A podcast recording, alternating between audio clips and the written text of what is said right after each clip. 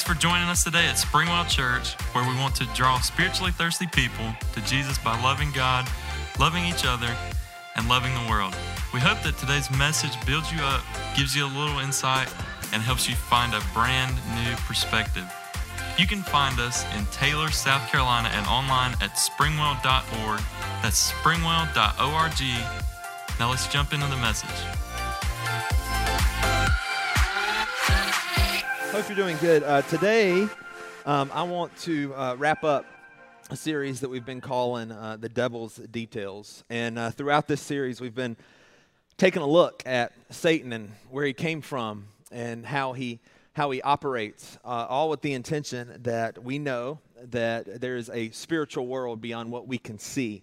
Um, and we live in the physical world, but there's a spiritual world beyond what we can see, and there is a battle a raging in the spiritual war, world for you, for your potential, for your joy, for your peace, for your purpose. There is a battle uh, that's raging. The first week, we looked at where Satan came from. And that uh, at one time he was an angel, a cherub, uh, which was a, an angel that would have been right at the throne of God to give God worship and God created him as an angel, and he got prideful. He decided he needed some of the worship, so God kicked him out of heaven. God also kicked a third of the other angels out of heaven uh, for uh, the same thing. And so now those are demons, and they do Satan's bidding on the earth, and they are in conflict with good and with God and with, with angels who are fighting on your behalf. Last week, we looked at Satan's game plan for us. And uh, we looked at how, way back in Genesis 3, the beginning of Scripture, Satan operated and brought evil into the world the same way that he operates with you. He's not that creative, his plan hasn't changed. He attacks your identity. He wants to convince you that God is not out for your good, and he wants you to detach yourself from who God made you to be and who, what God put in you that he uh, attacks your serenity, that he wants to take away your peace and your satisfaction and just a feeling of, of, of peace that, he that God wants you to live with. He wants to take that away. And we also learn that he wants to take away your opportunity to live a purposeful, to live a joy filled life. Today, I want us to look at our plan of counterattack. If Satan has a plan of attacking us, we need a plan of, of, of counterattack. And so we're going to dive in in just a moment. Let's pray first. God, I thank you so much for victory. God, I thank you that uh, your name is above every other.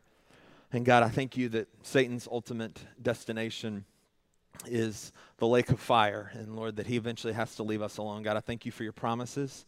I thank you for your love. I thank you for every person under the sign of my voice, the special attention that you that you give to them and how you take care of them and how you love them. God, I pray that today that Lord that you would just uh, hide me, Lord, so that your word can can speak. Holy Spirit, uh, please speak to these individuals who um, you love so much, and thank you that uh, victory is going to start today. It's in Jesus' name we pray. Amen. If you're a note taker, today is going to be your day. Get your special pen out that you order on Amazon in bulk because they're so rare you can't find them at Walmart. And let's go. Y'all ready? I read a, a story about a guy uh, who was a friend of a lot of professional boxers. He was a writer. His name was Wilson Mizner. Uh, but he was, he was a talented fighter himself. And one night, Mizner and boxer mysterious Billy Smith, anybody ever heard of him? Me neither visited a San Francisco bar where Mizner started a fight with some shipyard workers. At the end, only one shipyard worker was left standing. Although Mizner rained punches at him, he stayed upright. Suddenly, Smith noticed what was happening. Leave him alone, Wilson, he shouted. I'd knocked him out five minutes ago. On investigation, it turned out that a punch from Smith had indeed knocked the shipyard worker out cold, but it also wedged him standing straight up between two pieces of furniture. You know, it really helps to fight when you know that ultimately your enemy has been defeated, doesn't it? That after everything we've talked about over the last few weeks, that ultimately Satan's destination is destruction. That there is one who is stronger, there is one who is better, there is one who is fighting on your behalf. And at the end of the day, Satan may attack your now, but he can't have your eternity. God has won the victory if you have a relationship with Jesus on your behalf. But that doesn't stop Satan from standing in the corner, propped up, still trying to cause destruction in your life. It doesn't stop him from trying to steal your now just because he's defeated for eternity. He is still propped up in the corner, wedged between two pieces of furniture, and he is still out for you. He is still out for your family. And so he continues to pretend like he has a fighting chance. He continues to stand. He continues to whisper lies. He continues to uh, attack the, the family and try to divide families. He continues to try to attack you and your children. He continues to try to spread racism through our country. He continues to try to blur the lines of identity and the, and the lines of what's right and wrong. Satan, even though he's defeated, continues to tell you that you're no good, that your past is a, a picture of your future, that you're not going to get anywhere, that you are stupid, that you are ugly. He's defeated, but he's propped up, and he continues to try to sow division and harm and whisper lies to you. And he's whispering thoughts into your mind that every day you have a choice whether you're going to believe them or you're going to reject them. He's still whispering lies. In fact, in John 8 44, while talking to some religious people that Jesus was obviously not getting along with, this is what he said. He says, You belong to your father, the devil, and you want to carry out your father's desires. He was a murderer from the beginning, not holding to the truth, for there is no truth in him. When he lies, he speaks his native language, for he is a liar and the father of lies. Satan's biggest weapon against you are the lies that he will tell you. It's all he knows. He will tell you that you are no good. He will tell you that you are not going to make it. He will tell you it's not even worth continuing. He will tell you to take your very own life. Why continue? He will tell you that your past defines you. He will tell you that you should beat up on yourself, that you should regret that. He will try to tell you to give up. In fact, Satan will tell you anything but the truth because he is out to get you. And he whispers into your ear the lies that he wants you to believe. Remember from last week, Satan has to whisper lies because he can't read your mind. God is all powerful, he's omnipotent. God is omniscient. He knows everything. God is omnipresent. He is everywhere all the time at the same time. But Satan isn't like that. He does not have access to your mind. And so he can't read your mind. He can't put a thought into your mind, but he sure can whisper his native language and tell you lies to try to convince you to think that thought on your own. And for some of you today, you have been hearing the same lie for 30 years.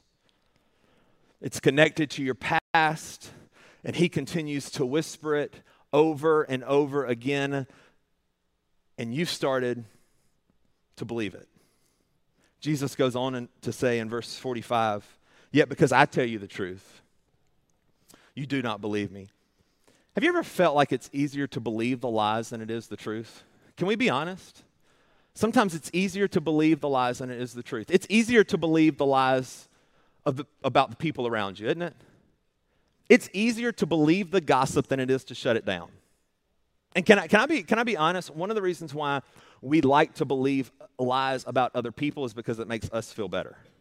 And so, if, if what somebody said about them is true, even though we didn't originally think it was, we talk ourselves into believing it's true. If it's actually true, then we aren't so bad after all because they're worse than we are. Sometimes it's easier to believe the lies about other people, sometimes it's easier to believe the lies about ourselves because you've been conditioned to think a certain way because of the negativity and the things that people have said about you in the past. And so now, when Satan whispers a lie or when a lie comes through somebody else about you, it's almost easier if you just believe it and accept it rather than trying to push it away and believe the truth. Because if I believe that things will never change, if I believe I will always be this way, if I believe I was always a failure and it is somebody else's fault, then I almost make a pillow out of the lies, don't I? And isn't it comfortable sometimes to just believe the lies about ourselves?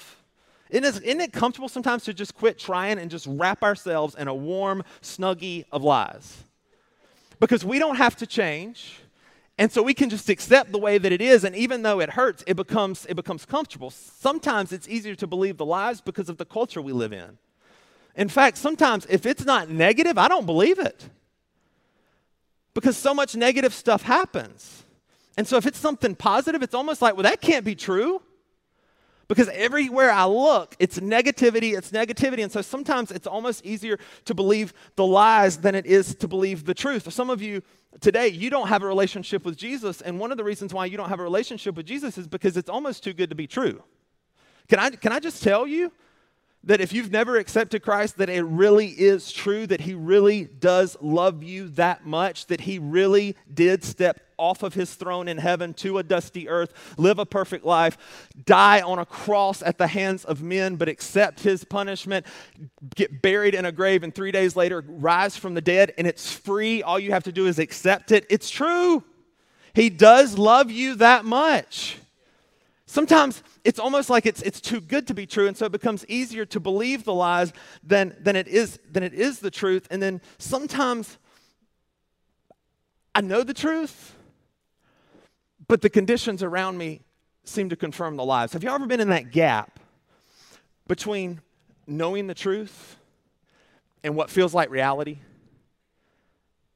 Like, I know that God said He would never leave me or forsake me. But right now, I feel pretty darn lonely. I know that Jesus said, Take heart, I've overcome the world. But as I flip on the news today, and every day it sure seems like there's something that's overcome the world, but it ain't Jesus. I, I believe it's true, or I've heard it's true, that God has supplied all of my needs according to his riches, but yet I'm looking at my bank statement and it's not lining up. Have you ever found yourself between I think it's true and this is reality? Sometimes it's hard to believe the truth because you can't feel like it's actually true for you. Sometimes the reason things seem so jacked up and it, sometimes it seems like it's not worth trying and it feels like what you believe is true is not true is just because we live in a fallen world. The story we talked about last week in Genesis 3, the story of Adam and Eve, where they were placed in a garden. God said, You can eat of any tree except for this one tree because He gave them a choice. They ate of the tree, and at that moment, sin was introduced into humanity. But at that moment, it wasn't just about humanity. Humanity wasn't the only thing that fell and had evil introduced to it. No, in that moment, literally the entire world fell off balance and had evil introduced to it. And so now sometimes it feels like, like things are just off because they are. Because all of a sudden, this, this element that was never supposed to be in the earth is all of a sudden introduced. And so we have things like natural disasters. And sometimes it does feel like, like the truth isn't true because everything is falling, everything is literally groaning at the fact that things aren't the way they were, they were meant to be. But I have good news. In the end, the truth of Jesus reigns. The truth does win out. The devil is defeated, but in the meantime, we fight. We have to know who we fight. Look at 2 Corinthians 10 3 through 5. It says, For though we live in the world, we do not wage war as the, as the world does. Now, we've gotten to know Satan over the last couple of weeks for the purpose of not glorifying him, of not making him known, but so that we could learn to fight him. He is our enemy. He is the opposition. And we live in the world, but we do not wage war as the world does. In other words, what Paul, who wrote Second Corinthians, he wrote it to a church that he had started in Corinth, which is why it's called Corinthians. What he is saying is he is saying, You live in a physical world, but the battles that you are fighting are not with the world. They're not with people. There is a deeper spiritual battle that's going on. And when Paul writes Second Corinthians, what he's what he's writing to the church at Corinth, people that he loved, what he's writing to them about is that there are some people that are traveling around that are spreading lies about who he is. They're traveling around, they're spreading lies about who he is, about his intentions, about his intentions for ministry. Now, if I'm Paul and I write Second Corinthians because he's not there in person, he had to send a letter. If I'm writing Second Corinthians, my letter is going to try to prove the haters wrong. I'm going to say, tell them to keep their mouth shut. I'm clapping back at them. You know what I'm talking about? Keep tell them to keep their mouth shut. I want you to go to everybody who's heard that lie and I want you to tell them that they are wrong because I find myself doing that. Do y'all ever find yourself doing that? When you know somebody said something about you that's not true?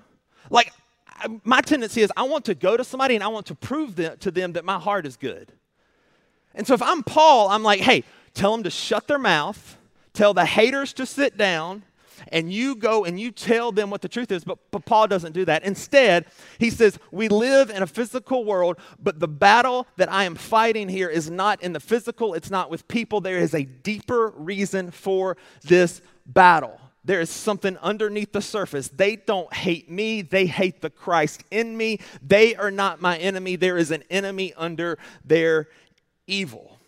The Corinthians and these people that were telling lies were judging Paul by his ministry's outward appearance.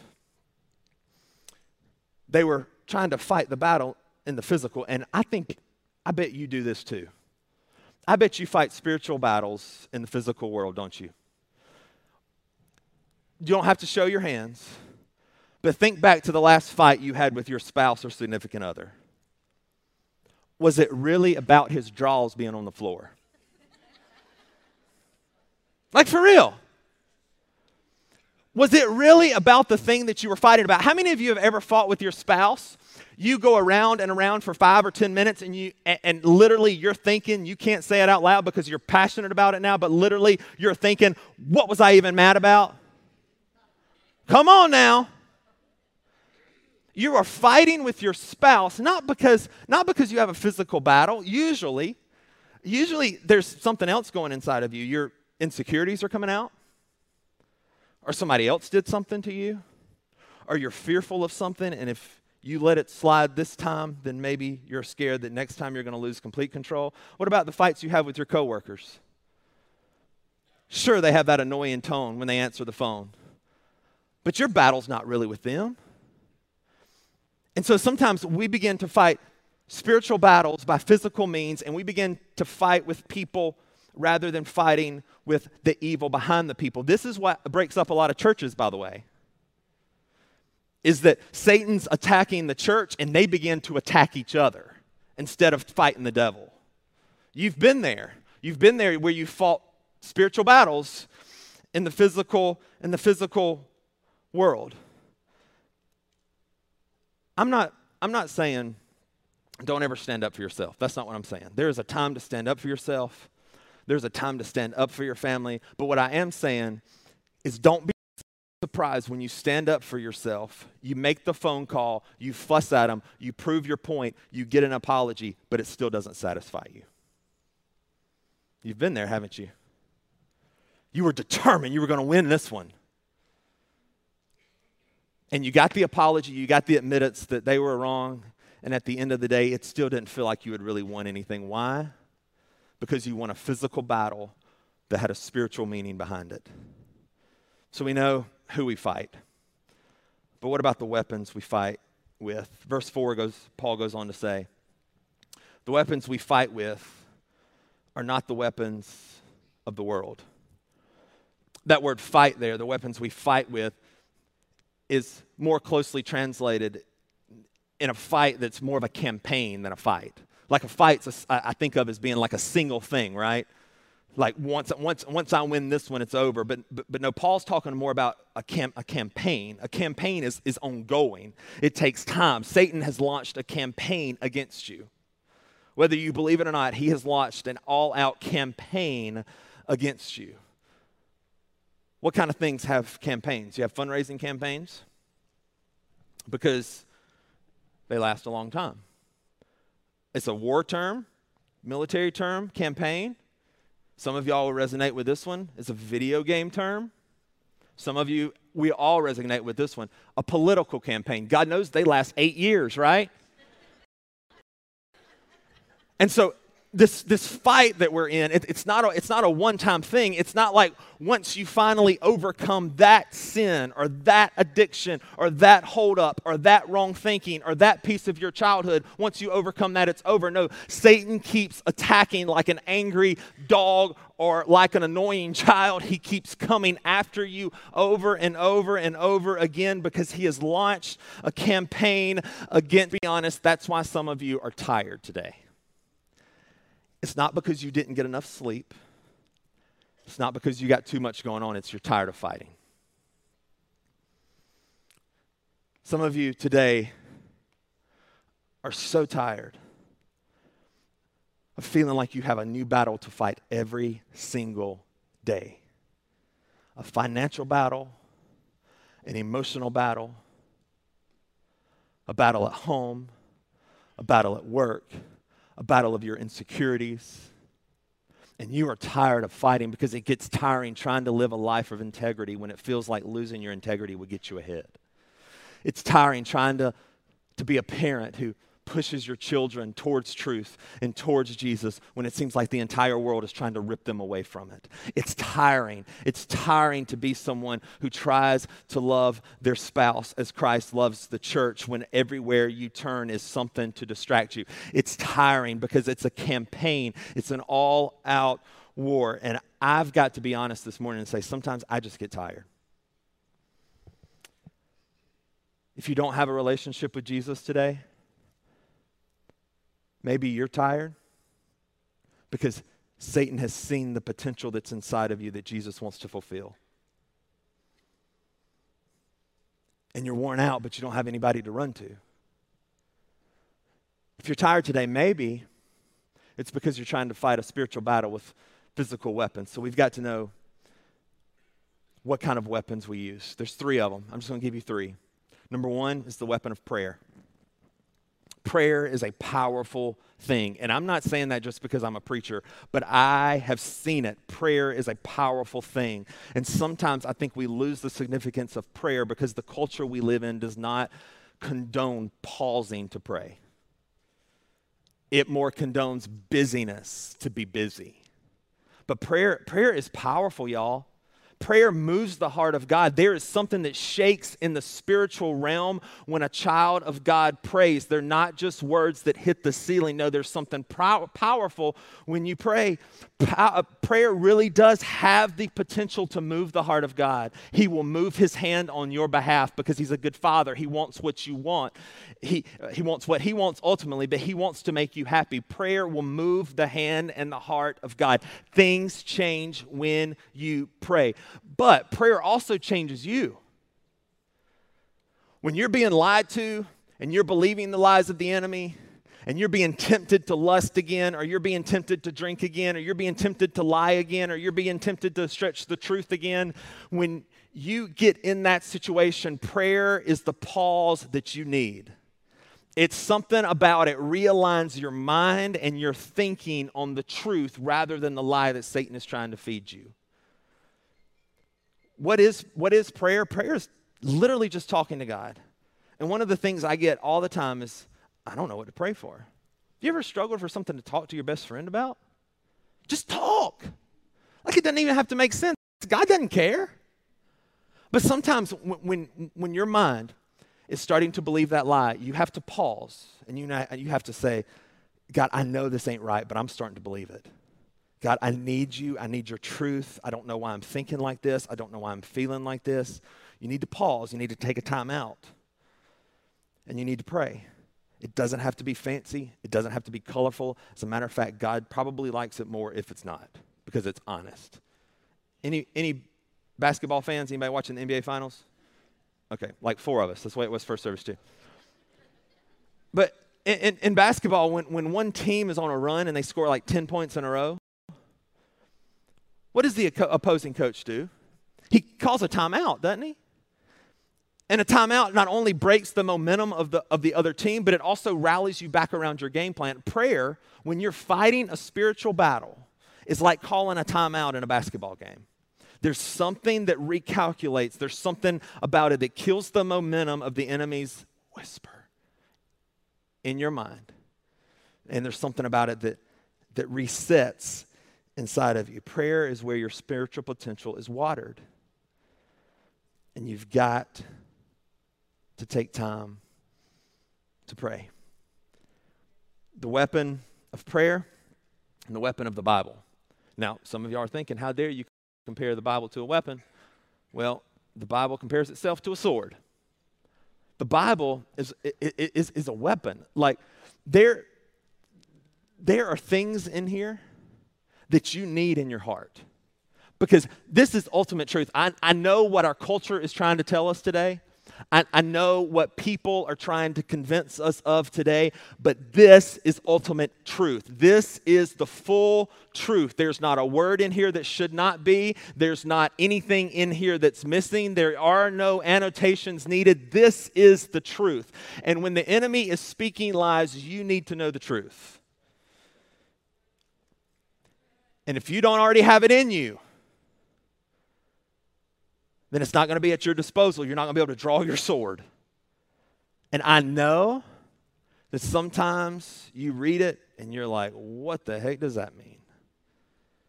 But you know what it's still doing? It's still recalibrating you around the truth. You know what it's still doing? It's still giving you a picture of God's past faithfulness to humanity. It's still giving you a study of the character and the love and the truth of God, even when it doesn't make sense. Where do you start when you're reading the Bible? You can search Bible app in your app store, download the brown icon, or you can just start in the book of John. So in the New Testament, go about halfway, flip over some more, you'll find the book of John. But we've got to get truth in us because this is a weapon. There is nothing like the truth of Scripture to combat the weapon of the enemy's lies.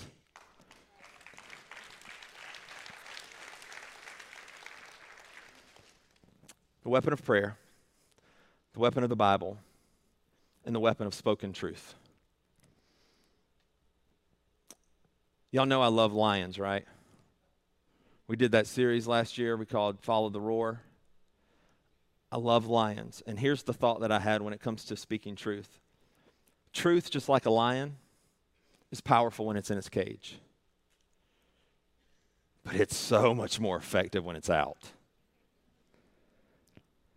And there is something about speaking the name and the truth of Jesus out loud when it comes to that temptation, when it comes to that lie that you are believing. There's something powerful about spoken truth. And now, if you're reading your Bible, even if it's a verse a day, you have some truth to go on. And sometimes you got to speak that sucker out loud because remember, this is why it's important that Satan can't read your mind because you can't just think the truth, you have to speak the truth. You have to speak it out loud over whatever it is that the enemy is trying to get into you. And if you're if you're not a believer this morning, this may sound a little weird, but just think of it as self-talk. It's self-talk. Something we see in psychology now. Where do you think that got its root? Sometimes you gotta you gotta you gotta speak the truth of Jesus. So when Satan is, is whispering the lie and he's saying, You are no good. Or when he's saying, You're a failure or when he's saying they des- you deserve to have them leave or you deserve to have that happen to you or you're ugly or you'll never you'll never change you'll never be different. Your parents were like that you'll never be different. There is a time where you have got to put your foot down and you have to speak to the enemy out loud and say satan in the name of jesus i rebuke you. That is not the truth because i know the truth and i know what god says about me. And he says i am more than a conqueror through jesus. He says i have the freedom of christ. He says that i am loved no matter what he says that I am more than a conqueror because of what Jesus has done for me. Sometimes you have to speak the truth out loud and speak directly to your enemy. Some of you, it's going to feel weird at times. You can do it by yourself. But Satan, remember, he can't read your mind, but he can hear your words. And if you're wondering, Jonathan, sounds a little kooky. Where's the precedent for that? Look at Luke 4. Jesus is tempted in the desert. Three times, Satan comes to him. Three times, Jesus speaks back the truth of Scripture, and the last time the enemy leaves. There's something powerful in spoken truth. So we know who we fight, we have our weapons. Now, the way to fight. Paul goes on to tell the Corinthians, he says, on the contrary, they have divine power to demolish strongholds. We demolish arguments and every pretension that sets itself up against the knowledge of God, and we take captive every thought to make it obedient to Christ. The spiritual battle is ultimately won or lost in your mind. I've said that throughout this series. Satan has the weapon of lies, and the battlefield is your mind. It almost always starts there before it affects your life.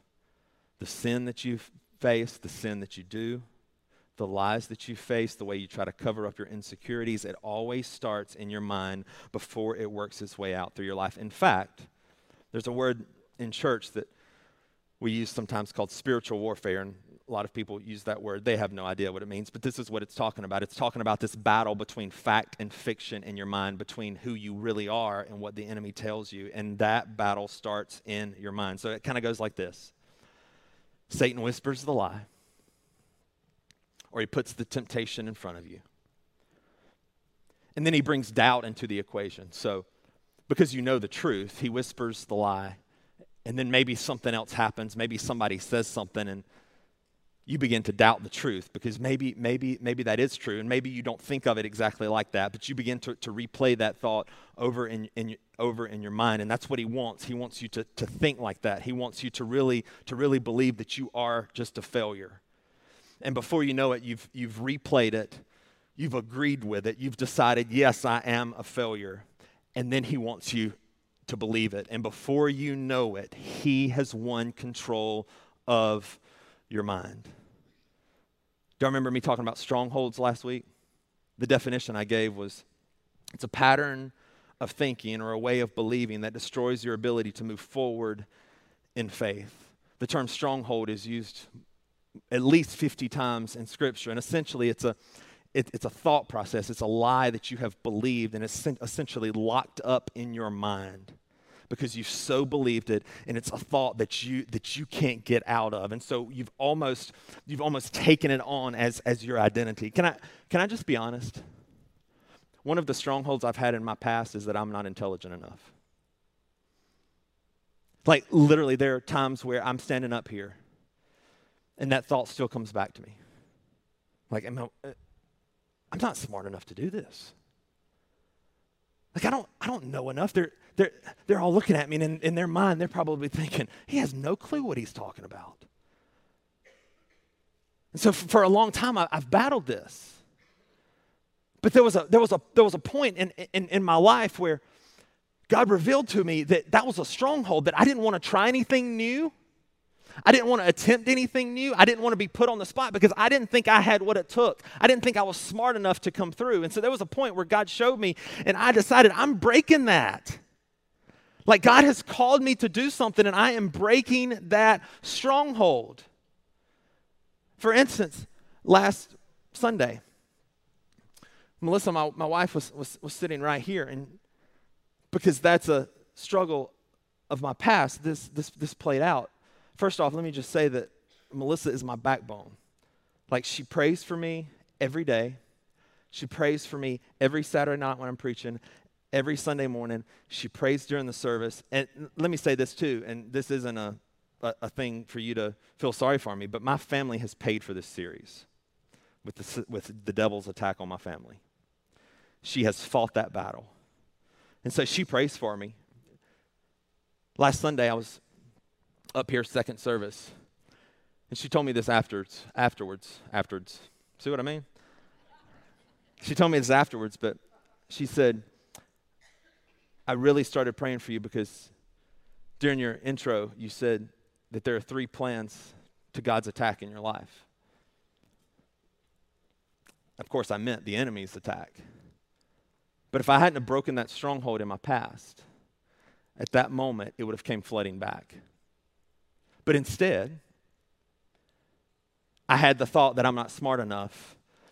And then there was the truth that God had called me to do this and He had equipped me to do this. And so I had to change my thinking from I'm not smart enough to I just made a mistake and nobody probably even heard it. Because I had the truth, I had prayer, and then sometimes you got to go the extra step and you've got to say, Satan, that is not true. I know the truth. The truth is, God has called me. He has gifted me. He, he, he can work through me no matter what. And sometimes you have to even go further.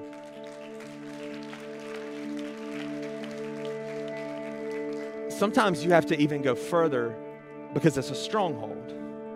And you have to get counseling, or you have to go to rehab, or you have to get involved in Celebrate Recovery, you have to find a sponsor, you have to find a mentor, because what it's done is it's locked itself away so tight in your mind that you don't want to share it, but you can't even hardly deal with it anymore because you don't even realize it's a lie anymore. Some of you today, you are fighting things that you have been fighting for 10, 15, 20 years, and you have adopted them as your identity. And you are so defensive every time someone barely touches that thing. Aren't you?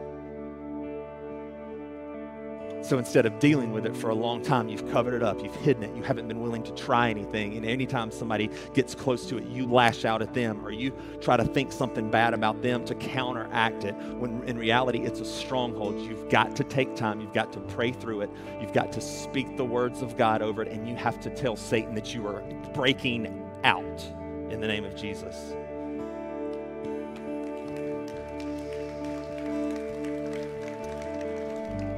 Because if you're not careful, a whispered lie will become a dangerous identity. But you have you have your your weapons. But the fight doesn't last forever. I want to end with giving you a picture of the end of the story. Week 1 I read Revelation 20 verse 9. It was just a little sampling. Because verse 10 is where it gets really awesome. It's kind of like the sample spoon. You know what I'm talking about when you try ice cream? And That's not even enough to taste.